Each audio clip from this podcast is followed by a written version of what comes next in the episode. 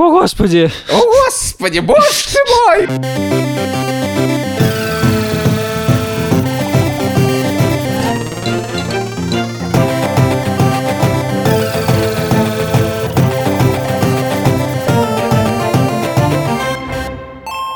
Наконец-то! С вами снова подкаст «Деньги пришли». Я его ведущий Саша Поливанов. Долгожданный, любимый вами и ожидаемый подкаст. А это Илья Красильщик. Привет. Мы делаем этот подкаст вместе с Альфа-банком и студией «Либо-либо». И сегодня мы отправимся в путешествие. Путешествие по заповедным местам России.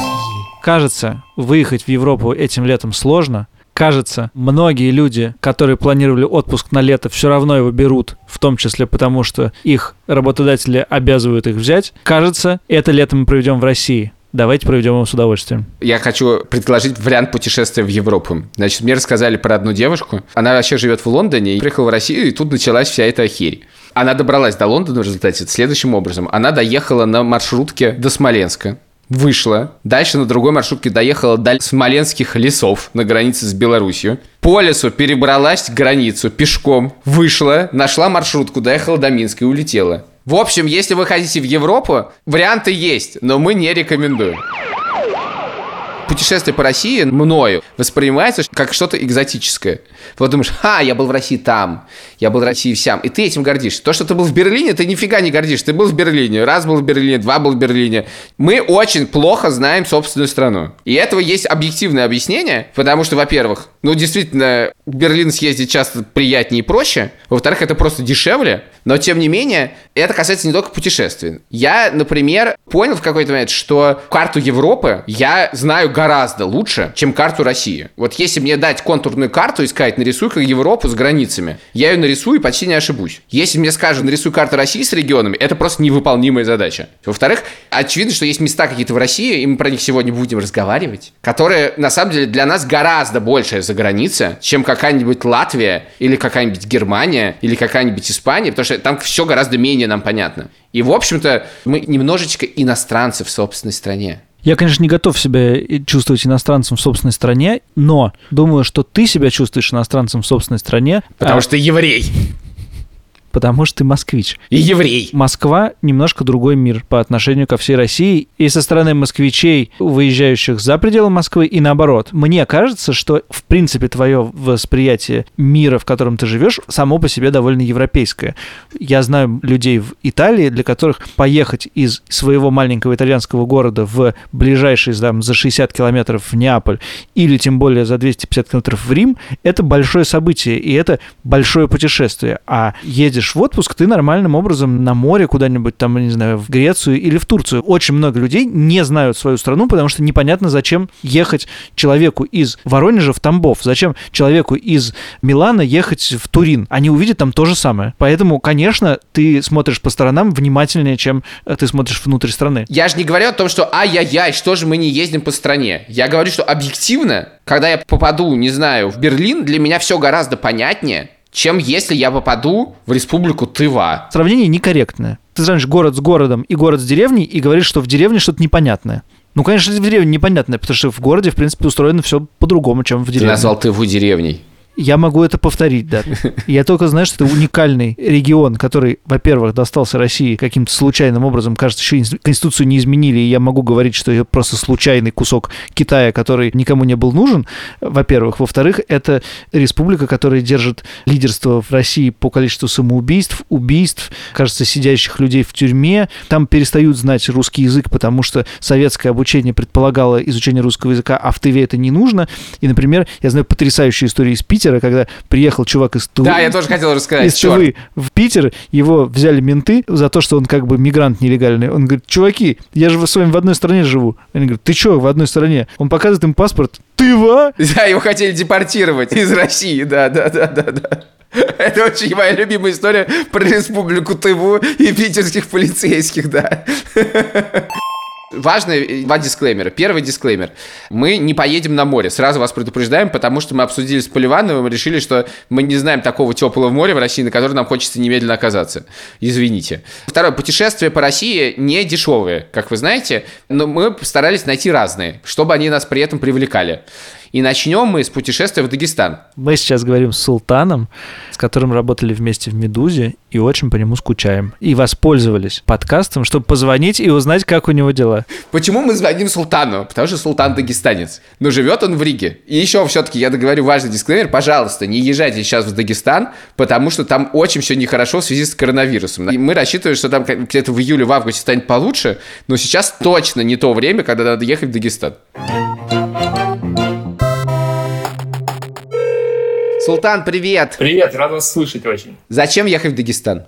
И зачем не ехать в Дагестан? Full disclosure, или, э, как говорят по-русски, полное раскрытие информации, я в Дагестане никогда не был как турист. Я там был как э, выходец из Дагестана. И э, поэтому я туда ездил э, в основном к своим дорогим родственникам, и ни на какой нормальный туризм никакого времени у меня не хватало, потому что обойти всех родственников ближайших в Дагестане – это примерно неделя-две, после чего ты возвращаешься счастливо домой. Но, как известно многим людям, живущим не в Дагестане, в Дагестане есть море, Каспийское.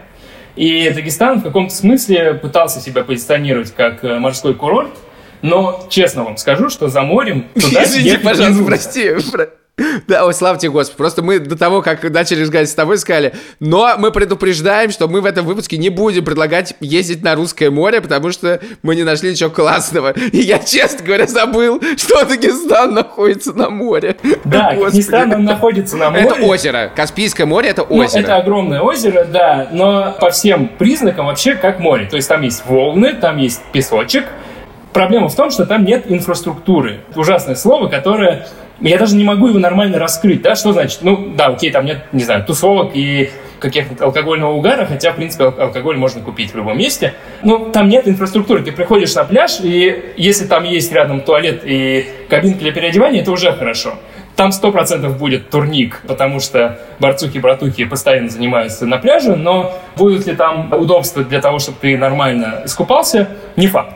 Поэтому ехать за морем я бы туда не советовал. Но в Дагестан стоит ездить за горами, потому что горы и, в принципе, природа в Дагестане очень красивые. А куда в горы ехать? Вот это, это второй хороший вопрос. Я даже составил маршрут перед нашей с вами записью, но Сначала я скажу еще одну вещь, куда не стоит ехать. Не стоит ехать в города. Чем дальше от городов в Дагестане, особенно от Махачкалы, от крупных городов, тем лучше. То есть цивилизация no. Цивилизация no совершенно. Подожди, а давай их назовем. Это что? Махачкала, Дербент, Каспийский. Я просто хочу понять, какие... Смотри, как ты назвал в порядке от наиболее отвратительного к наименее отвратительному. Махачкала no-no-no совсем, ну, либо заехать на пару часов и убедиться, что Султан был прав, спасибо ему большое. Дербент – тихий достаточно городок, в котором есть тем более древняя крепость Нарынкала, в которую стоит съездить, потому что это одна из туристических точек, и благо она находится где-то по пути того маршрута, который я вам сейчас опишу. А Каспийск — это сейчас уже, в принципе, как пригород Махачкалы, довольно сильно разрастающийся, но все еще более тихий, более спокойный вариант дагестанского города. Вторая вещь, о которой я должен предупредить, это что я, как типичный дагестанец, буду немножечко хвалить свое болото, это называется. Кукушка хвалит свое Ку- Петуха. Нет, это называется аул. Нет, аул я свой не буду вам рассказывать, э, потому что в моем ауле, к сожалению, почти никто уже не живет. Но я посоветую первой точкой после аэропорта сделать э, село Маджалис. Это центр Кайтакского района Дагестана. И, что очень хорошо, он находится в довольно приятной транспортной доступности. Дело в том, что в Дагестане, в принципе, одна хорошая трасса, которая просекает его сверху с севера на юг. И вот дорога в Маджалис это еще минут 30 в бок от этой трассы по приличному асфальту. Примерно в Маджалисе заканчивается дорога, после чего начинаются горы, горные села, прорубленная вручную во время войны дорога, э, идущая по горам. Но в Маджалисе просто вы оказываетесь у подножия множества гор, и, во-первых, вы все еще немного в цивилизации, и вы все еще можете, не знаю, сходить в магазин или нанять водителя, чтобы он вас повез по соседним селам. С другой стороны, это уже место, где у вас открывается великолепный вид на горы. Вы можете чуть-чуть, там, буквально 10 минут даже проехав в какую-нибудь сторону, увидеть водопад, другие села, стоящие где-то высоко на склонах и так далее. Дальше есть два варианта, как поступить. От Маджалиса можно просто вернуться на ту же трассу с нормальной дорогой и доехать до Дербента, где есть та самая крепость Нарынкала, а можно погнать по горам и тогда даже у вас будет шанс э, оказаться в моем селе, который находится на этом пути. И через горы, часа через четыре, также добраться до Дербента, но по пути увидеть всю красоту, которую я пытаюсь вам тут продать. Второй вариант мне больше нравится. Да, Давай. но этот путь чреват, возможно, головокружением и так далее, потому что это реально не очень приятные дороги, и, скорее всего, вам будет проще нанять местного водителя на местной Ниве, повидавший все, особенно если где-то в горах идет дождь. Но это highly recommended от э, человека, который туда ездит каждый год. В любом случае, есть еще одно место, куда поехать в горы. Оно называется Юждаг для дагестанцев и Южный Дагестан для всех остальных э, людей. Ты имеешь в виду, что нам не стоит так говорить? Нет, я думаю, вы можете сказать и даже блеснуть своим э, знанием географии. И что будет дальше? Никаких проблем. В Дагестане вас не ждет никаких проблем. За Дербентом на юг можно опять урваться в горы, то есть съехать с прекрасной трассы на менее благоустроенные дороги и оказаться в таких селах, как Мискинджа и Шиназ. Это почти граница с Азербайджаном, но это все еще Дагестан, никаких виз и так далее. При этом у вас открывается прекрасный вид на горы, в том числе на довольно известную гору Шалбуздаг и еще одну гору, которая называется Гискинкиль. И вот в чем дело. Я там не был, и я смело вам это рекомендую, потому что есть дагестанский фотограф, которого зовут Магомед Шапиев, который ездит по Дагестану и просто невероятно красиво фотографирует горы. Я посмотрел его инстаграм перед нашей с вами встречей и пометил места, в которые я бы сам с удовольствием съездил. Вот, в общем, Южный Дагестан интересен тем, что буквально оказавшись в двух-трех селах в, на расстоянии там 20-30 минут друг от друга, вы сможете либо посмотреть на э, великолепные горы издалека, либо подъехать к ним поближе, в зависимости от того, сколько у вас времени и насколько велико ваше желание туда доехать. И, наконец, есть еще парочка мест недалеко от Махачкалы, если вы вдруг ненадолго в Махачкалу, или у вас осталось э, время после того, как вы съездили к горам, чтобы съездить на Бархан-Сарыкум. Сарыкум — это Бархан, во-первых, а во-вторых, это чуть ли не единственный бархан в Европе, в Евразии. Ну, в общем, это огромная гора песка, неизвестно откуда взявшаяся, стоящая посреди равнины. Может, что-то строили и не достроили? Нет, она просто там возникла. И скорее оттуда пытается тырить песок для общественных нужд, но он в целом стоит. Его не расточили, и это одно из чудес Дагестана.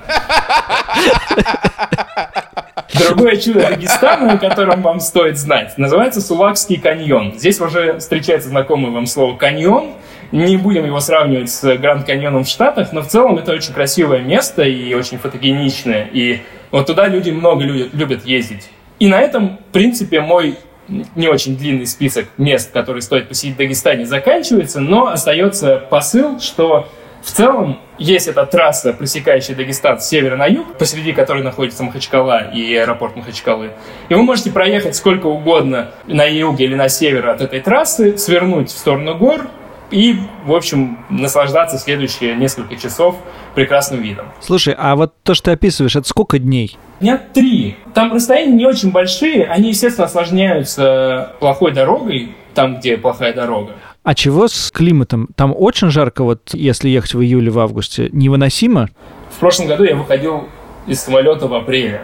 И я просто вошел в банику. Вот уже была не просто жара, но и духота. В горах с этим намного легче. В горах, во-первых, всегда холоднее, чем на берегу. Но и, во-вторых, там ну, полегче дышится намного. В этом плане горы как раз приятнее, чем побережье. Но, конечно, всегда есть неожиданные дожди, полуразмытые дороги и так далее. Без этого никуда не деться.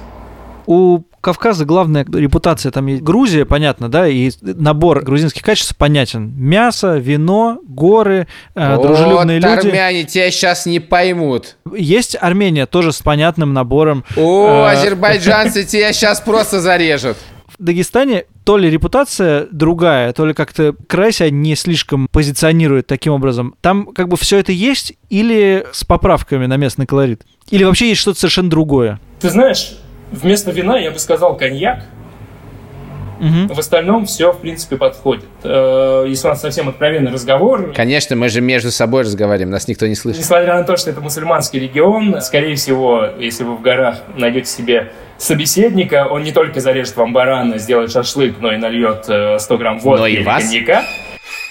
Нет, вас он не будет резать. И это, кстати, то особенность, которую я хотел сказать вскользь, что, скорее всего, вы не найдете себе отель в горах, к сожалению. Но, к счастью, вы сможете чуть ли не первого встречного поймать на улице или кому-нибудь написать или кого-то спросить и гарантированно найти себе ночлег, потому что дагестанцам очень приятно, что какие-то люди издалека вдруг приехали, интересуются тут их регионом. Путешественники. И им от этого радостно, и они готовы, в общем, и приютить, и покормить, и все на свете. У меня тут вопросы несколько накопилось. Во-первых, все-таки я хотел узнать э, про безопасность. Насколько безопасно? Есть ли опция нарваться на неприятности? В целом безопасно. Там есть как бы колоритные как раз истории про безбашенных водителей, которые любят разогнаться по встречке. Ну, это понятно. Там особо с гопотой вы, наверное, не столкнетесь. С этим все спокойно.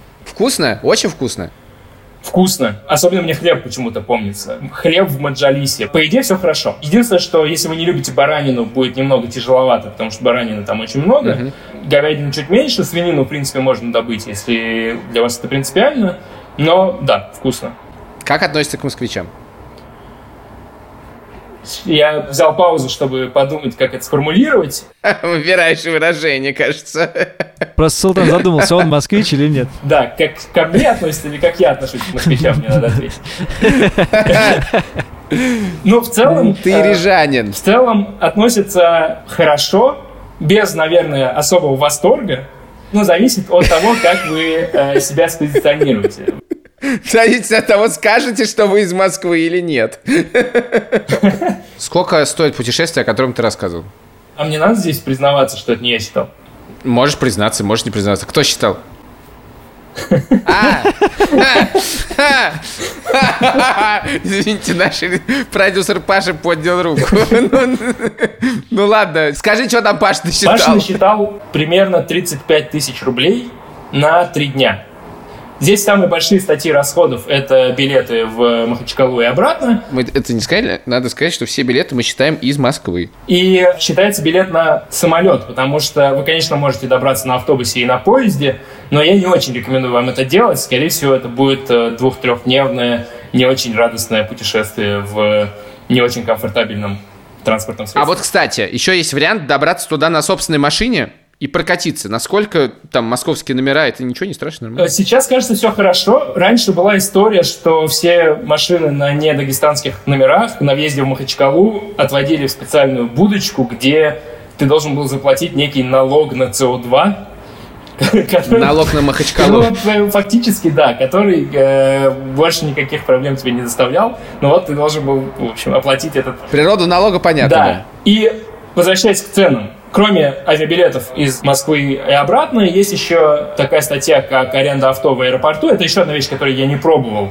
Но вот мы нашли вариант в аэропорту за 10 тысяч рублей на 3 дня. Вот, все остальные статьи расходов, в общем, минимальные, и 35 тысяч рублей, по моим прикидкам, это скорее верхняя шкала. Вы выделите себе 35 тысяч рублей, вернетесь с каким-то запасом денег в кармане и будете довольны, что вас обманули в правильную сторону. Поедешь резать бараны? Слушай, ну вообще, когда ради тебя режут бараны, это довольно все-таки интересно. Ну, обязывающий. Тебе не кажется, что обязывающий немножко? Во-первых, я люблю баранину. Во-вторых, я люблю долго сидеть за столом и есть. С коньяком у меня тоже нет никаких претензий к коньяку. Поддерживаю. Мне подходит, ты знаешь, вот из тех трех дней, которые мы запланировали на путешествие в Дагестан, один из них чистого времени я бы просидел за столом и было бы прекрасно. Ну, вот мне хочется какой-то, мне кажется, на машине по Дагестану прокатиться. Мне кажется, должно быть очень классно.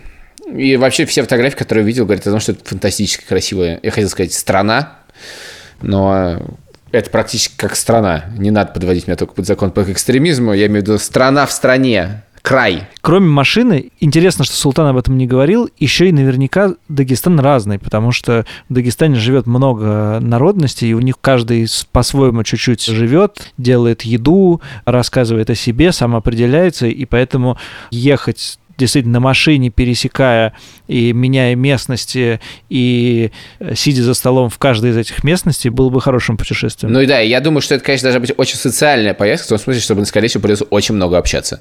Перечисли мне, пожалуйста, а я тоже обещаю это сделать, э, твои любимые города в России, в которых ты был и которые тебе нравятся. Мой любимый город в России, за исключением Москвы и Петербурга, это Ярославль. Я давно там не был, лет пять, но Внезапно. Короче, когда у меня были переживания в жизни, я ехал в Ярославль подумать.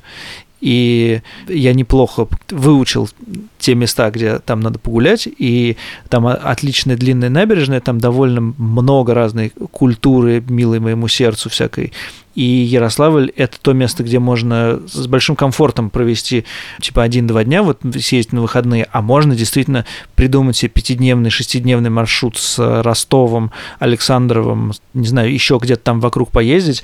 Короче, Ярославль вот где-то в части моего сердечка он отзывается. У меня есть несколько очень любимых много городов, которые мне очень нравятся. Один город – это Воронеж. Я считаю, что это прекрасный город. И я помню еще, я однажды в Воронеж полетел, это вот буквально по всей этой теме, я читал лекцию в Лондоне, и из Лондона полетел в Воронеж. Я очень хорошо помню, что одного вечера я в Лондоне, я там сижу в каком-то баре, пью вкусный коктейль, он стоит типа 10 фунтов. Я прилетаю в Воронеж, пью не менее вкусный коктейль, и он стоит 250 э, рублей. Извините, это опять был про алкоголь. Очень симпатичная Казань. Мне ужасно понравился Нижний Новгород, когда я там был. И он странно, он чем-то из-за еще своего рельефа, он чем-то похож на Киев. Но вообще, про российские города у меня ощущение такое. В них классно. В каждом российском городе, в котором был, есть что поделать. И это прямо удивительно. Есть всегда классные люди, есть всегда классные бары, и в целом, честно говоря, это то, что мне нужно от города. Но я не могу себе представить ни в одном из этих городов, что я буду долго. Я не понимаю, что я там буду делать. Очень интригующая вещь – это оказаться в Москве в качестве туриста. Я никогда так, такого не было у меня опыта, и я не представляю, я даже иногда строю маршруты, как бы я путешествовал по Москве, будучи туристом, например, что это все не то. И один раз я не использовал потрясающую возможность, когда жил в Риге и приехал на конференцию в Москву, и мне сказали организаторы, а какую гостиницу вы хотите? Или вот гостиница такая-такая, выбирайте. И я, как дурак, сказал, что спасибо, я поживу у родителей.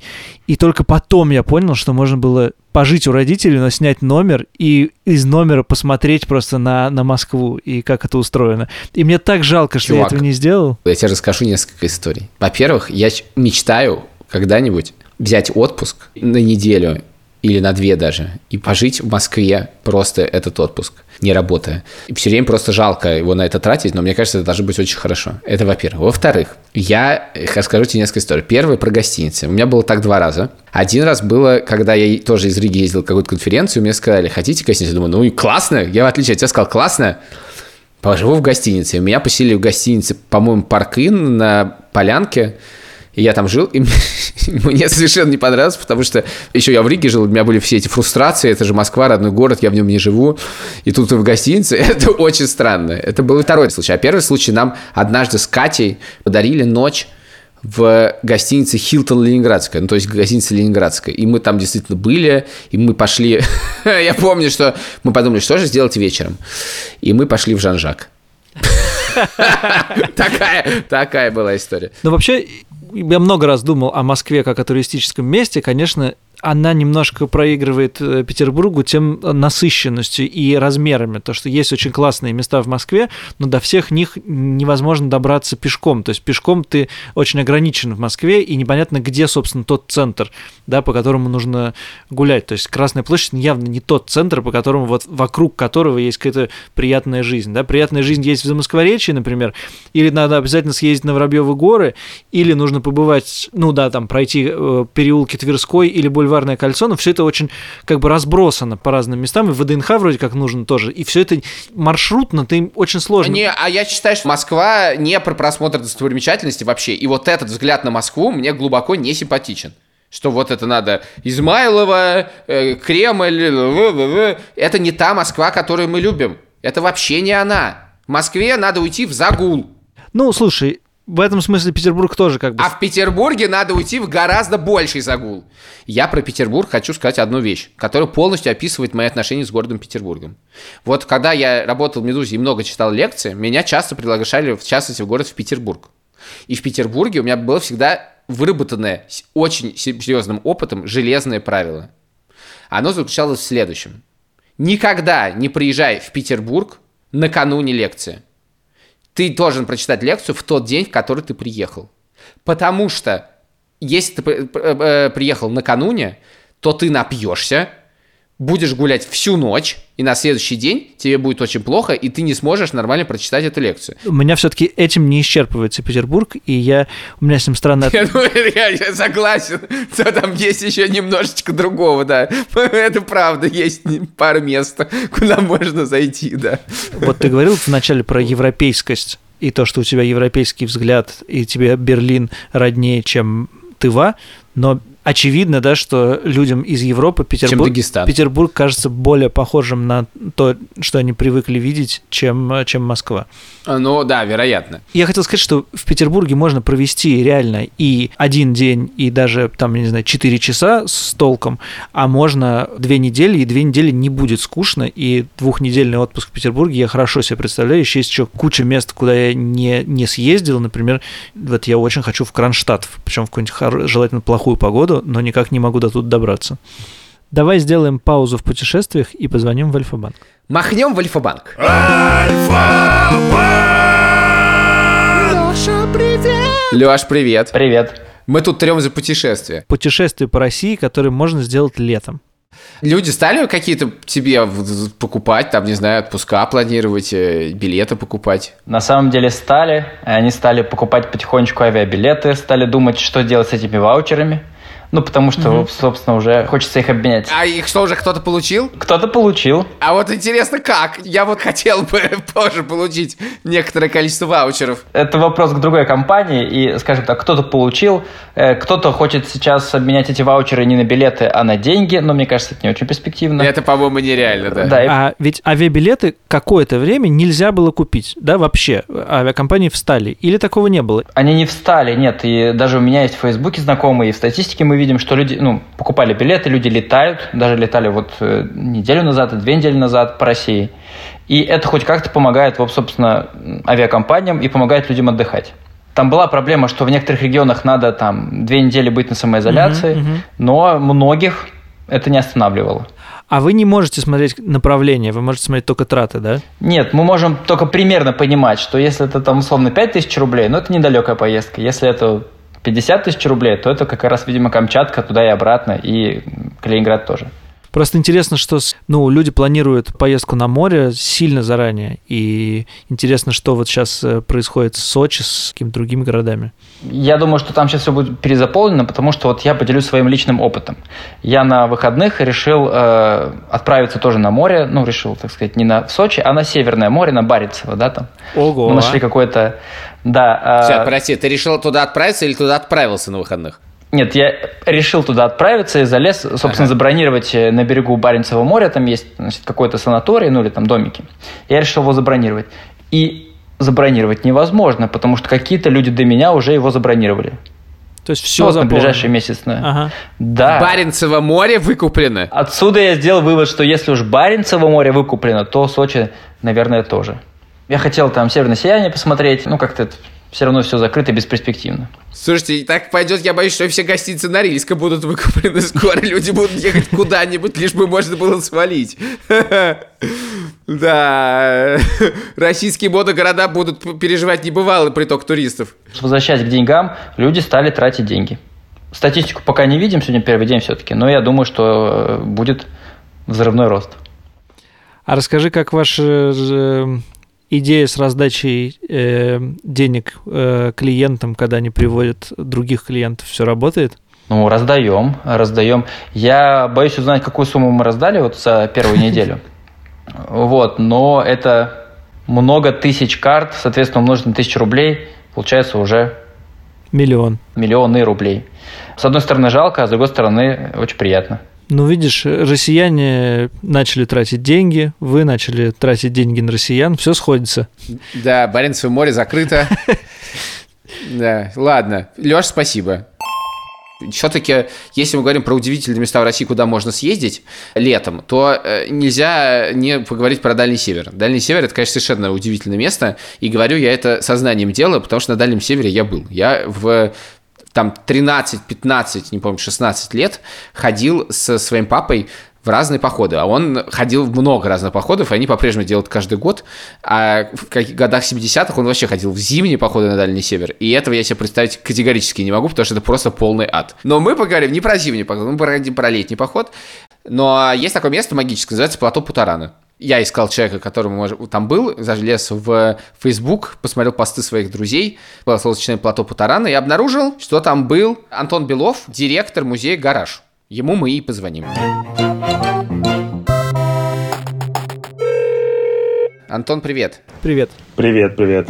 Ты был на плато Путарана? Был в прошлом году осенью. Да, дело в том, что я, у меня просто папа ходит в походы, всю жизнь ходит. И они все говорят, что есть такое плато Путарана, но на нем-то они уж не бывали.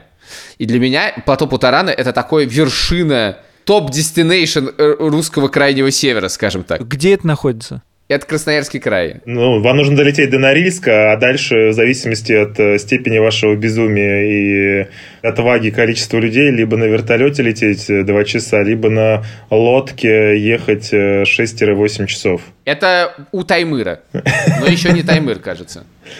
Да, но плато Путарана, оно просто, чтобы понимали, когда каждый раз, мне кажется, все люди представляют, что такое плато Путарана. Во-первых, его называют все, как и я, э, изначально Плутарана, а оно Путарана. Мгм. А второе, то, что э, плато, оно изрезано все. То есть это не ровное какое-то вот плато, как мы представляем какие-то прогулки, я не знаю, по э, ровной поверхности с дикими травами. Нет, это гигантское плато, которое изрезано каньонами, реками, горными, э, водопадами, чем угодно. И оно примерно, чтобы мы понимали размер, соответствует там практически один в один всей Великобритании. А население примерно ноль, да? Да, население ноль, но по легенде, вот как раз вот, которую рассказывает Олег Крашевский, вот, собственно, на базе которого мы останавливались, там э, жил коренной народ, который передвигался на оленях и все прочее, и что когда он туда ходил в экспедиции, этот народ к нему периодически заходил, но потом моментально исчезал, и до сих пор неизвестно, там живет кто-то или нет, потому что, ну, обследовать даже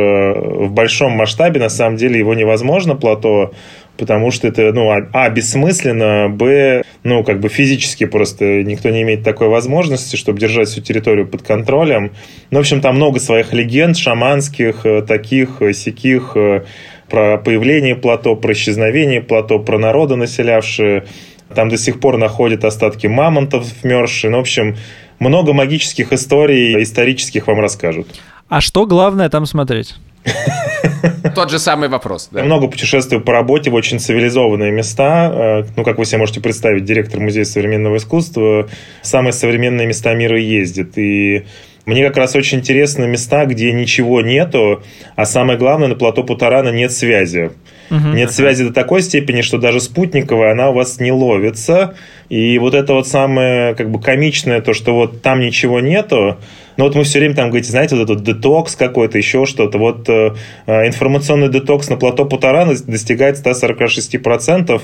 Ну и, конечно же, это какая-то уникальность э, ну, природного такого ландшафта, ну, который, наверное, мало где можно встретить и там с чем-то сравнить. Ну а что тебя поразило? Дай хайлайты. Хайлайты, я, конечно же, считаю, что само по себе вот это плато, да, и, а, во-первых, забраться на него каждый день на разные его уровни, в разных точках, и а, вот это ходить по рекам, водопадам а, и всему тому, что там происходит, это очень, ну, как ни странно, это э, очень такой э, умиротворяющий, с одной стороны, процесс, а с другой стороны, ты все время находишься...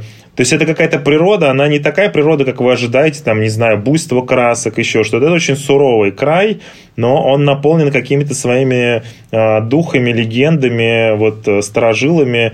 И э, я не знаю, как это э, правильно описать, но, наверное, каким-то вот своим таким ощущением вот такой, знаете, вечности, который можно ощутить, наверное, только вот в очень таких нецивилизованных местах, где вот не тронут. И это, конечно, уникальное место, что там, я не знаю, рыбалка запрещена, но, в принципе, кто-то знает, где можно ловить, что-то, в общем, на сетку нельзя, на это можно. И там вот такие вот какие-то свои миры, и плюс там все, знаете, вот э, а что за буек у вас здесь стоит? Ну, это зимой возвращались, в общем, лед уже сходил, утопили там, в общем, снегоход. И там таких историй маленьких много. Вот мы специально ходили осенью, когда уже период мошкары ушел, и там каждый день такие, знаете, ну вот эти вот выходы, такие как бы круговые называются, в разные точки, вас на лодке забрасывают или пешком, и вы куда-то ходите в разные такие места, и просто по пути, там, не знаю, идешь, ешь там три вида ягоды, там потом слышишь звук э, медведя, они говорят, да не страшно, каждый раз, когда мы ходим, это два примерно медведя нас слышат. Так это Васька. Есть какая-то очень интересная стилистика в проживании вот в этом всем, потому что, конечно, ты по-другому воспринимаешь э, ощущения, потому что первый день у тебя возникает, во-первых, ощущение, что ты пропал э, из мира, потому что тебе не приходит сообщение. Угу. Ты начинаешь судорожно телефон там. На второй день ты начинаешь листать там какие-нибудь старые фотографии, еще что-то. Да, это знакомо. Да, на третий ты, в принципе, думаешь, пытаешься понять, вообще работает он или нет, а к седьмому, в принципе, ты забываешь, что, в принципе, есть телефон, ты его даже, ну, не заряжаешь там глобально, и Господи. А, это, конечно, вот идеальный мир абсолютно, который трудно себе представить. Все, что ты говоришь, откликается у меня какими-то историями в мои походы на, на, на север. Особенно история про Мушкару, и, с одной стороны, и про ягоды, потому что у меня эта история совмещена. Это было в Архангельской области, и мы плыли далеко где-то, совсем далеко в Архангельской области, мы плыли на лодке, и в походе было очень мало еды. Родители взяли реально мало еды с расчетом, что будет рыба и будет дичь. И ни того, ни другого не было. Ничего не было. Поэтому было очень голодно. И тут мы приплыли к водопаду, как сейчас помню, водопад называется Падун, и у этого водопада в такой немножечко ложбинке заросли, заросли малины, гигантской красной малины. Жрать хочется чудовищно. И там эта малина и мы так и подходим к малине, и тут выясняется, что хрен ты эту малину съешь, потому что эта малина, как только ты туда попадаешь, в эту ложбинку, тебя облепляет за секунду буквально полчище гигантских комаров, которые немедленно садятся все на тебя и начинают высасывать у тебя кровь. И ты успеваешь забежать за двумя малинками, причем ты уже в этой панамке, она ага. с сеткой, то есть тебе хотя бы лицо не жрут. Накомарник, но, да. Да, но все остальное через одежду тебе начинает жрать и ты успеваешь есть три малинки и выбежать. И дальше долго-долго-долго приходить в себя. О, я запомнил это на всю жизнь. Ну, да, но здесь как бы вот с плато Путараны вообще всем севером нужно очень четко выбирать время. То есть, по-хорошему, это надо либо ранней весной, либо осенью перед самым снегом. Еще должно повести с погодой. Да, и там, конечно, еще уникальный момент, что вы можете попасть на северное сияние. Мы застали его как бы одноцветную фазу, но как бы если вы попадаете в правильный период, вы прям можете попасть на роскошное северное сияние, и там а, фотки, конечно, космические, потому что природа вот эта, вы находитесь, представьте, внизу этого плато, у вас горизонт воды, и она там часто бывает очень тихая, прям такая гладь, и над вами там какое-то северное сияние. Красоты это невозможно, и, и там вот эти само ощущения, это, конечно, такой абсолютный. То есть, если удастся поймать такой вот, ну, э, highlight, как вы говорите, да, то это прям вот э, зашибись просто ничего. Это, в принципе, окупает все страдания э, всего остального, там, протекание ботинок, сапог и всего это вот э, да, этого немало. вот такими штуками. А там много иностранцев вокруг? Или это такое более-менее российское туристическое место? Я бы сказал, что это больше российское туристическое место. Там вообще ужасная инфраструктура, то есть ее нет, можно сказать. Я не знаю, там я вот в том же году был э, весной, например, э, на Алтай горный, да, летал, и это, конечно, а Алтай это примерно Швейцария по сравнению с э, плато Путарана, да, то есть и там э, инфраструктуру от, отсутствия от слова совсем нет. Есть вариант это сплав на каких вот катамаранах чем-то, но это нужно прям серьезно готовиться, и это желательно вот с теми людьми, которые ходили, плюс... Да-да, вот это тоже, чем я э, занимался в детстве. Да, это нужна целая команда, это требует такого прям подготовки. Мы чуть более спонтанно, это все-таки точка одна, вот это вот база Бусиняк, как-то она называется, но это трудно назвать базой, это просто переделанный большой дом, а, нарезанные какие-то на микрокомнатухи со столовой, которые вот просто сколоченный сарай. Вот. И, а, в принципе, мы оттуда делали вот эти радиальные выходы ежедневные. Так, ладно, скажи, сколько денег это стоит? Поездка стоит типа 120 тысяч рублей. Это вот это все организованное. Плюс билеты до Норильска, ну, в зависимости, смотря как вы летите, ну, бизнесом, да. экономом. Кто-то, может, чартером летает. Э, Ой, бизнес а... в Норильск, это, конечно... Чуешь, что ты летел им, но настолько не соответствует то, что... Это правда.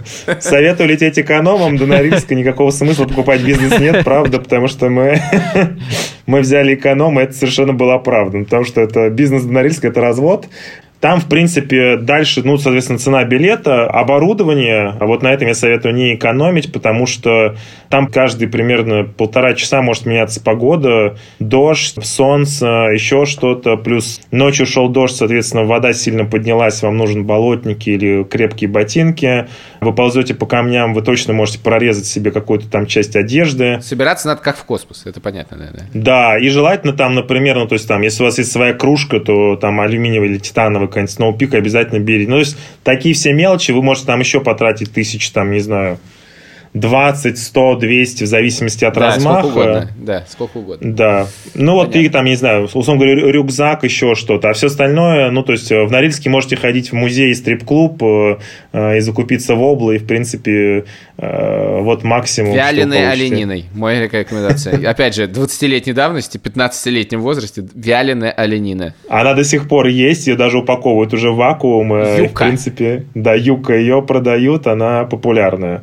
Но, кстати, на плато Птарана отлично кормят и олениной, и а, рыбой свежевыловленной. Она, в принципе, там вся супер вкусная, и это прям круто. Я помню, как мы ели рыбу, рыбу ели, ели. Ну, естественно, ешь только рыбу в походе. Ну, еще дичи надо, кто-то стреляет, но, значит, все равно ешь да. рыбу. И я помню, что мы... Тогда еще была авиакомпания Крас Air, и мы сели в самолет из Норильска. Это две, три недели почти жрал только рыбу. И мы сидели, и все, значит, разносят обед. И мы с папой сидели в одном из последних рядов, и, и там был вариант сосиски или рыба. Но мы все сосиски, какая рыба. И, к нашему ряду закончилось, закончились сосиски. И нам сказали, извините, есть только рыба. И дальше ты мало того, что ты ешь рыбу, она, естественно, абсолютно невкусная. Ты хотя бы вкусную рыбу ел, а тут как бы тебе распределили эту рыбу, ты просто не можешь это видеть, какое-то издевательство. Ой, а, каждую детальку этого, этого всего помню. Я, я ужасно скучал там по курице. Не знаю почему, но у меня какая-то аддикция к курице. Я поэтому ужасно скучал там по курице. Вот точно могу сказать. Спасибо большое. Очень интересно. Спасибо большое. Слушай, а не кажется тебе, что мы для того, чтобы рассказывать о путешествиях по России, выбрали все-таки довольно странные места? Э, Дагестан, плато Путарана. Ну ладно, мы обсудили города. В скорости будет Камчатка. Это все-таки, ну, такое, просматривается типаж, так сказать. Какой? Ну, это э, путешествие для обогащения своего внутреннего мира без э, того, чтобы обращать внимание на сопутствующий комфорт э, тела и э, путешествие, так сказать, с семьей. Ну, погоди, а, я, ну, да, да, но это не просто так случилось. Во-первых, мы выбирали все-таки, безусловно, крутые места. По-прежнему, если я хотел бы комфортное путешествие по России, я бы нашел бы какое-нибудь классное место в 100-200, максимум 300 километрах от Москвы и э, отправился бы туда, в какой-нибудь усадьбу или что-то модное, болото в дачу, я не знаю, что-нибудь я такое придумал. Я не очень представляю себе суперкомфортное путешествие по России. Но на самом деле я предложить хотел путешествие, и ты его отринул, и нормально, что ты его отринул, потому что не вылезало, и так это бесконечный выпуск. Но я считаю, что есть интересное путешествие, которое я хочу совершить как-нибудь. Это роуд-трип по Волге. Это поехать по Волге, по всем волжским городам до Астрахани. Мне кажется, это должно быть очень интересно и вкусно. Две мысли. Первое поехали по Волге. У меня было странное путешествие два раза. Я ездил на речном теплоходе по Москва-реке вниз до Чебоксар и потом вверх до Петербурга и Петрозаводска. И эти путешествия, они, короче, тоже были странные, потому что как раз все экскурсии и все начиналось типа в 7-8 утра, потому что иначе там в 2 у, э, ваш теплоход у, уезжал, и это было какое-то странное посещение городов. А второе, что там были такие вот тоже, э, там в меню не, не хватало места для того, чтобы написать полностью те блюда, и поэтому там было вот говс рис, э, в частности, блюдо. Говс рис, это музыка, и честно говоря, простите меня, пожалуйста, но мне кажется, что мне было бы не очень комфортно с моими, так сказать, сопутчиками. Да, да, да, это тоже отдельная такая штука. Да, это очень странный вид путешествия, хотя это, в принципе, должно быть прекрасно, но это какой-то очень, очень выродившийся жанр. А вторая мысль. Антон говорил про Алтай и про то, что Алтай — это такая маленькая Швейцария. У нас была идея, что Алтай тоже войдет в наше путешествие, и мы связались с нашим другом Колей, который живет, собственно, сейчас на Алтае, и водит походы по Алтаю, и э, там ужасная связь, он в, в деревне под Горно-Алтайском, поэтому мы не смогли с ним поговорить, но он записал несколько войсов о том, э, как э, ездить, собственно, по Алтаю, и сколько это стоит, и что там хорошего, и мы сейчас их можем послушать. Привет, я Николай, А я Мариана. и мы инструктора по туризму, и мы в марте водили поход по Байкалу на коньках, и после похода уже стало ясно, что коронавирус – это что-то серьезное, и мы решили не возвращаться в Москву, а поехать на Алтай, где живут родители Марианны, и сейчас мы в очень далекой деревне Суранаш, и нам здесь очень хорошо, потому что здесь очень красиво, здесь горы, река, но, к сожалению, очень много комаров. На Алтае есть все для туризма. Это вообще идеальное совершенно место, потому что, во-первых, здесь нет никакой промышленности, здесь только горы, достаточно мало людей, правда, довольно много туристов, и сюда достаточно легко добраться. То есть из Москвы это просто прямой рейс в Горно-Алтайск, летает Победа каждый день, стоит это в сезон где-то 16 тысяч рублей туда-обратно. Горно-Алтайск – это маленький на 60 тысяч населения город, там живут в основном какие-то студенты и школьники, потому что, опять же, нет промышленности. Зато есть очень приличный музей, в который обязательно стоит сходить, потому что он такой нескучный краеведческий музей. Там есть все на свете, и про природу, и, про... и картины есть, хорошие картины. И э, всякие археологические находки. Ну, если, чтобы понять Алтай, стоит туда обязательно сходить. Еще в Горно-Алтайске есть несколько гостиниц. Стоят они где-то, наверное, тысячу, может, полторы тысячи, до трех тысяч, наверное, рублей. И какие-то рестораны, бары, нормальный маленький город, хороший. На Алтае есть возможности для отдыха на 2-3 дня, вот в основном из Кемеровской области, из Новосибирска приезжают люди на машинах, едут куда-нибудь там в Чимау или в Иртыбаш, сидят там 2 дня, смотрят на окружающие красоты, ездят на какие-то экскурсии и уезжают. Но из Москвы лучше ехать на долго, брать какой-нибудь автотур, например, на неделю по Чуйскому тракту. Это очень красивая дорога, горная, в очень хорошем состоянии. Вплоть до границы с Монголией она идет, и по ней можно проехать почти до границы с Монголией, потом повернуть, спуститься к южному берегу Телецкого озера, сесть на паром вместе с машиной, пересечь Телецкое озеро и вернуться в Горно-Алтайск. Там получается дней 9. Это хороший маршрут для тех, кто не хочет сходить. Но самое главное, это, конечно, горы, потому что у нас есть три крупных хребта – Катунский, Южно-Чуйский Северо-Чуйский, и в каждом из них есть хороший, интересный маршрут. На Катунский хребет, в принципе, можно идти с детьми, но лучше ехать на Алтай взрослым и походникам, потому что можно пойти какой-нибудь маршрут на Северо-Чуйском хребте, можно на самом деле набрать практически любую сложность здесь, потому что есть и вершины сложные для подъема, и перевалы сложные для преодоления. И есть какие-то маршруты, которые соединяют несколько хребтов. На Северо-Чуйском хребте есть Шавлинские озера, тоже такое знаменательное место, потому что там в самом нижнем озере, самом большом, отражаются три горы, они называются красиво «Сказка, мечта и красавица», но там очень много людей, то есть вот в этом году я думаю, что туда можно сходить, потому что летом там будет не очень много людей из-за карантина и всего такого, а в обычные годы там даже пиво продают, и баня стоит, и сложно поставить палатку, поэтому я бы туда не рекомендовал ходить вот именно в сезон, в июле-августе. Но самое любимое нами место – это Южно-Чуйский хребет, потому что там вообще нет людей, то есть мы туда ходим 3 или 4 года, и за это время встретили там только одну группу. Там, правда, мало леса, но зато там можно выйти в кошках альпинистских и прогуляться по самому большому на Алтае леднику, Тудуринскому. Это такое очень интересное и необычное ощущение, очень редко доступное на самом деле, потому что это редко так бывает, что ледник абсолютно безопасный. Здесь как раз такой случай, что ты видишь такие разные текстуры льда, там начинаются маленькие речки, все это действительно интересно и очень красиво. Едем на восток, Едем на Дальний Восток. на Камчатку. Знаешь, за что я люблю русский язык очень? Ну, за что же? За слова, которые заканчиваются на суффикс «к». То есть касатка, Камчатка, Касатка, Чукотка, Камчатка, лавка, бровка, водка, ложка. Очень люблю слова на «к». Тут, конечно, просится шутка про феминизм. Шутка. Шутка. Тоже хорошее слово. Короче, мы едем на Камчатку. И делаем это вместе с Сережей Пономаревым. Серега Пономарев работает очень часто для Нью-Йорк Таймс. Фотограф, фрилансер и очень важный момент пулицеровский лауреат. Если вы не знаете, что такое пулицеровская премия, я вам скажу, это главная премия в мире для журналистов. Он ее получил за фотографию беженцев в Сирии, которую он в Греции снял. Сереж, привет! Привет. Прежде чем мы начнем, я хочу рассказать одну историю. Дело в том, что, мне кажется, мы нормально виделись последний раз в году 2015, когда ты приезжал в Ригу и ночевал в семикомнатной квартире, которую я там снимал. Да. Мы сидели, выпивали, ты говорил, все, ты, так вот, Литва, я говорю, Латвия. Он говорит, ага. Литва, я говорю, Латвия. И в конце концов, где-то через час такого разговора ты так сделал паузу, сказал, погоди, а в какой стране я нахожусь?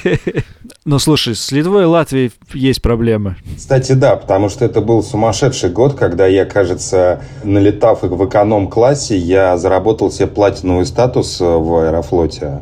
О, господи, это же совершенно невозможно. Ну вот да, и поэтому я помню, что мне нужно было в Ригу, а что за страна, я не знал тогда. Я подписан на твой прекрасный Инстаграм и очень хорошо запомнил фотографии медведей, ловящих рыбу, снятых на Камчатке. И в целом это производит впечатление. Ты там один раз был? Нет, я там был два раза, но первый раз это было зимой, и зимой я ездил туда делать репортаж про гонки на собачьих упряжках, который называется Берингия, в честь Беринга. И они стартуют от Петропавловска-Камчатского и идут на север тысячу километров до вот окончания этого Камчатского полуострова. Тысячи километров на собаках, офигеть! Ну, при том, что там есть каюры, это вот эти вот погонщики собак, как они называются, они приходят оттуда с севера, начинают и, грубо говоря, едут домой. То есть делают еще тысячу километров. Да. Слушай, ну хорошо, мы не будем обсуждать зиму, хоть это очень интересно, потому что все-таки мы рассчитываем, что, возможно, кто-нибудь вдруг откопает себе дикое количество денег и сможет поехать на Камчатку летом. Например, я. На самом деле, самый классный, ради чего-то ехать. Ну, там, конечно, удивительная природа. Вот там ты понимаешь, что человек достаточно слаб против природы, чтобы отвоевать у нее какой-то еще нужный ему квадратный километр пространства. Потому что, ну, буквально ты отъедешь на 30 километров от Петропавловска-Камчатского, и все, цивилизация заканчивается. Там на привычных нам средствах передвижения и так далее уже не проехать совершенно. Ну, в общем, там удивительная природа, и ради нее, конечно же, стоит ехать. Во-первых, это вулканы. Во-вторых, это долина гейзеров, горячие ключи, которые появляются из ниоткуда совершенно, и там можно и купаться, и просто на них смотреть. Там да, даже есть геотермальная электростанция. Но, конечно, логистика там самая э, pain in the ass, что называется. Это стоит очень Вертолеты, много денег. да? Вертолеты либо а, по земле, это там либо можно там какими-нибудь КАМАЗами, либо на джипах, но при том, что это не простые джипы там типа нашего круизера там или еще что-то. Там есть местные умельцы, которые делают свои кастомные внедорожники, покупают какие-нибудь старые модели Nissan Patrol там или сотый круизер, ставят на них здоровенные такие вот бигфутовские колеса, которые они, значит, обычно накачивают там до каких-то нормальных атмосфер и нормально едут по асфальту, а когда попадают вот на эту вот проселочную дорогу, либо там на какое-то там бездорожье, они спускают давление до 0,8 атмосфер и как бы фигачат с той же скоростью, как по асфальту, но только вот подвеска работает вот так вот, прыгает полуспущенная резина, все неровности сжирает, и ты, в принципе, едешь нормально. То, что обычно там вот можно там продираться, царапать днищем там и ползти со скоростью 3 км в час. И вот у них есть вот такие крутые покатушки, когда они э, на таких здоровенных бигфутов забираются даже на вершину вулкана. Ого. Скажи, пожалуйста, вот все говорят, что денег много нужно, чтобы на Камчатке побывать с удовольствием. А кому эти деньги платить? Там есть какая-то инфраструктура туристическая, вот, или я иду с наличными, ищу э, человека, у которого есть вертолет, и пытаюсь ему заплатить денег. Там есть несколько компаний, но компании, естественно, работают по каким-то своим прикормленным либо водителям, э, которые тебя отвезут на вершину вулкана, либо вертолетчикам. Там есть э, компания Витязь Аэро, которая вот базируется в Петропавловске-Камчатском, у которой там порядка 10 что ли, есть вертолетов. Они катают туристов и работают по госзаказу, там обеспечивают заповедники доставками там или еще какие-нибудь отдаленные пункты, там э, работают санавиации там и так далее. Ну, сколько это стоит примерно? Сколько вертолет стоит? Я думаю, одно место в одну сторону примерно стоит порядка 50 тысяч рублей. Брат, обратно как? Что значит в одну сторону? А обратно ты покупаешь обратный билет, когда он еще и появится там. Причем обратно должно бы стоить, в принципе, по идее, в два раза дороже, мне кажется. Да, А еще иногда бывает так, что исходящий трафик они набирают по явке, ну вот из серии там набрался народ на вертолет, окей, полетели. А входящий трафик в аэропорт, там очередь на несколько дней, потому что много людей улетело, а мало людей прилетает. А гонять полупустой борт в одну сторону они не будут. И ты, допустим, попал куда-нибудь там. На вертолете можно слетать в долину гейзеров, либо на озеро Курильское. Вот на озере Курильском сняты вот те самые мишки замечательные. Не, ну в целом тебя там съедает медведь, и обратный билет не нужен. Ну да, тебя, конечно, Мишка там не пожрет, если он не сильно голодный или злой. На Курильском озере есть маленькая такая обсервация для медведей. Это маленький кусок земли, который огорожен забором из электрической проволоки, где живут егеря Минприроды и какие-то там исследователи этих мишек. Вокруг озера дикая природа. Мишки, которые ходят кругом, они ходят по не очень глубокому притоку этого озера и там еще какому-то устью, куда одна речка впадает, другая вытекает оттуда. И, соответственно, ловят лосося. Они так опускают морду в воду, смотрят, где лосось есть, и там бегут, подбегают к нему, бьют его лапой. Я так понимаю, что лосось всегда есть, и его всегда много. Нет, вот в прошлом году у меня получились отличные снимки как раз из-за того, что лосося было мало, и в этом устье реки собралось очень много медведей. То есть обычно каждый медведь себе там выбирает делянку и там в радиусе 150 метров никого к себе не подпускает, ловит там один. А так сейчас получилось, что лосося очень мало, и в этом устье собралось очень много медведей. И они были злые даже, говорят, что они там пытались атаковать туристов, которые туда приезжают.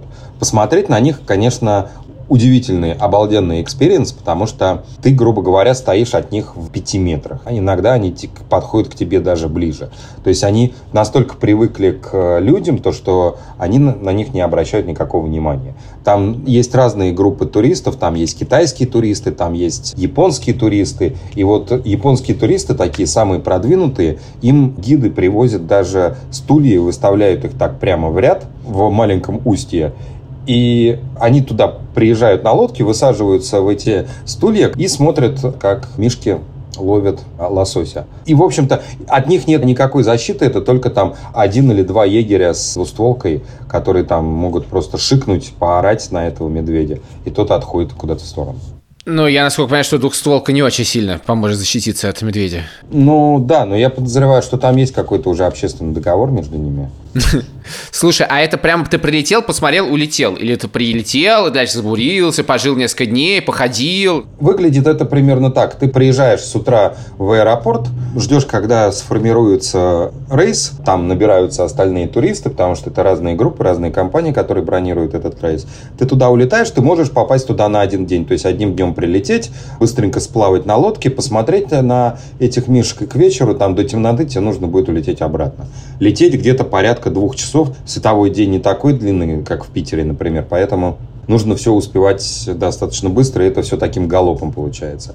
Я туда прилетел на пару дней, я жил вместе с волонтерами, которые ведут дневник природы. Мы жили в палатке, там есть повара, которые готовят, ты можешь привезти там какой-то своей еды, которую ты там просто как донат им отдаешь, чтобы они там что-то приготовили. Вечером народ тусуется, играет в волейбол. Вокруг этого маленького лагеря ходят мишки. В общем, какая-то такая идиллия с природой. И потом, чтобы лететь обратно, я ждал, когда появится свободное место. Слушай, а контингент вокруг это в основном иностранцы? Да, там очень много иностранцев. Туда я летел за забитый вертолет японцами, летел обратно вертолет забитый китайцами. Российских туристов туда почти не летает, потому что это все-таки дорого.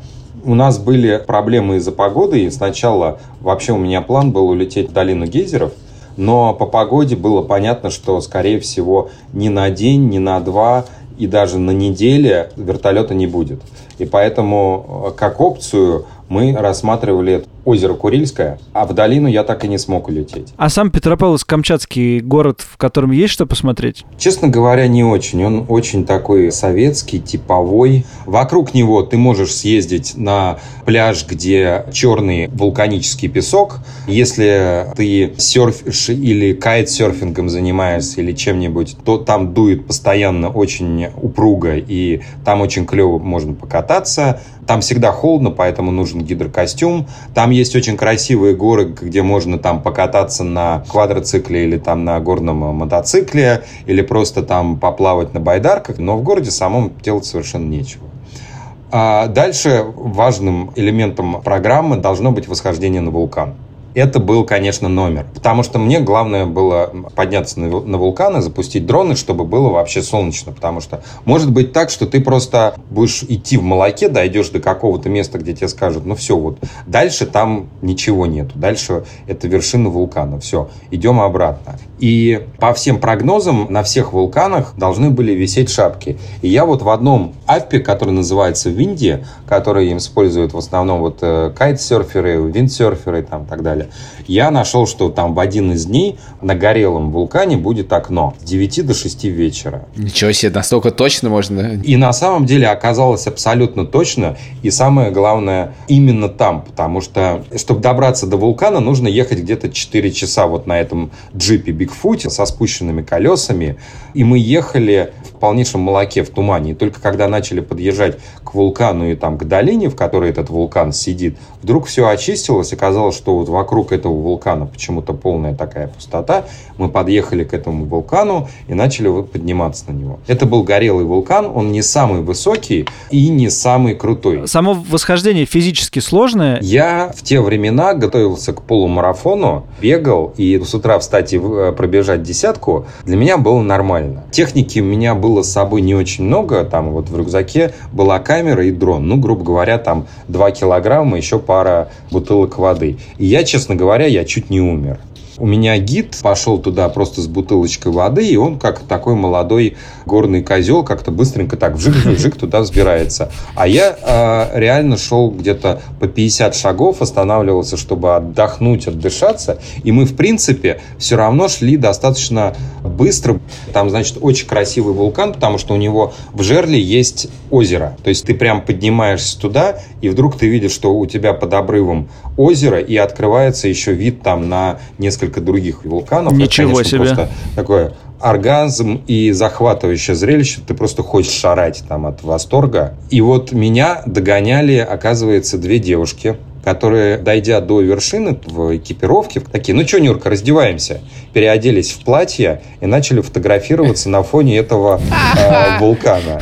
И, в общем, это оказались девицы из какого-то Петропавловского фитнес-клуба, которые там по выходным для своего инстаграма ходят на вулканы, чтобы фотографироваться.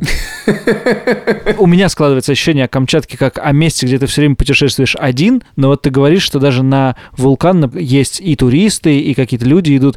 Это прохоженные тропы, да? То есть ты не остаешься один в какой-то момент. Это прохоженные тропы. На вулканы ездит огромное количество людей. В общем-то, вот эти вот э, ребята на джипах и на бигфутах, они зарабатывают тем, что они возят туристов. А обычно эти джиперы, они выезжают в 7 или в 6 утра еще по темноте, забивают свою машину там по максимуму, сколько возможно людей. То есть один впереди, трое так вот поджавшись садятся сзади. И если есть еще возможность вот еще назад там посадить по одному человеку, то они, в общем, забивают свои джипы под завязку и вот так вот трясут людей 4 часа, потом заводят их на вулкан, и где-то там к 3 часам они уже начинают спускаться обратно. Соответственно, для них э, эта поездка, она стоит примерно 25 тысяч, деленные вот на количество людей в этой машине. Сколько примерно это стоит? По твоим расчетам? Не считая билетов на Камчатку, потому что они, естественно, по-разному стоят. Вот смотри, где-то ты будешь считать, что по полтиннику тебе нужны будут билеты на вертолет, 25 тебе будет стоить машина, и плюс там в зависимости от уровня гостиницы тебе там на неделю, допустим, нужно будет там еще 25 тысяч, допустим. Но это по полтиннику вертолет, если летишь только на медведя смотреть. А если ты решил на гейзер еще посмотреть, это еще по полтиннику. Да, это еще по полтиннику. Ну, то есть, если ты хочешь все посмотреть, это 1300 только там. Ну, 250, может. Да, примерно 300-250 тысяч, это, наверное, вот такой разумный минимум. Очень тебе завидуем, что тебе удалось это сделать по работе. Да, да, кстати, к слову, по работе. А как ты сейчас работаешь? На самом деле, я вчера вечером вернулся из Питера. Я сделал историю о том, как люди переживают коронакризис в питерских коммуналках. О, господи, это очень интересно, кстати. Я был в коммуналке размером 1100 квадратных метров. Что? Там живет 90 человек. 90 человек! А сколько там кухонь? Две. Две? Да. Я должен признаться, что эта история поражает меня гораздо больше, чем история про Камчатку. Люди живут очень бедные. Но у людей в этой 1100-метровой коммуналке квартплата, вот у одной женщины, я ее спросил, 11 тысяч. Почему? Что за безумие? А потому что они не могут поставить счетчики, допустим, посчитать воду, потому что вода в эту квартиру заходит там по 8 трубам. Они же, небось, еще вообще ни о чем не могут договориться между И, собой. естественно, они еще ни о чем между собой не могут договориться, потому что все собственники, все с разным мнением, кто-то хочет получить от государства что-то побольше, что-то поменьше, и, в общем, там в принципе, наверное, есть инвесторы, которые хотели бы их всех расселить, но не все согласны. А если не все согласны, значит, расселение не получается. Какой трэш. Ладно, спасибо. Спасибо тебе огромное, ужасно интересно. Да, взаимно, ребят. Пока. Слушай, ну это удивительная страна. С одной стороны, у тебя вот это вот, край света, хер доедешь, приедешь, хер оттуда куда-нибудь уедешь. Я слушал это, я был в Танзании. В Танзании передвигаться проще, чем на Камчатке. Ну, это все-таки связано, наверное, еще и с э, рельефом и с климатом. Это связано с наличием или отсутствием дорог. Ну, в смысле, что дорога, в том числе на Камчатке, очень сложно построить, потому что она исчезнет через некоторое время. Ну, нет, она, она, конечно же, исчезнет, но она не исчезнет там не из-за климата, а из-за того, как ее построят. Нет, ну там же еще и сейсмическая активность Ну, есть. то есть понятно, что климат не очень, но, в принципе, в этом климате можно построить нормальную дорогу. Вопрос, правда, не очень понятно, зачем ее строить, потому что ее надо строить, типа, на тысячи километров каких-нибудь, ради того, чтобы увидеть гейзер, потому что там никто не живет. Да-да-да, как раз меня больше привлекает какая-то экономическая целесообразность, нежели давайте мы просто зачем-то освоим Камчатку.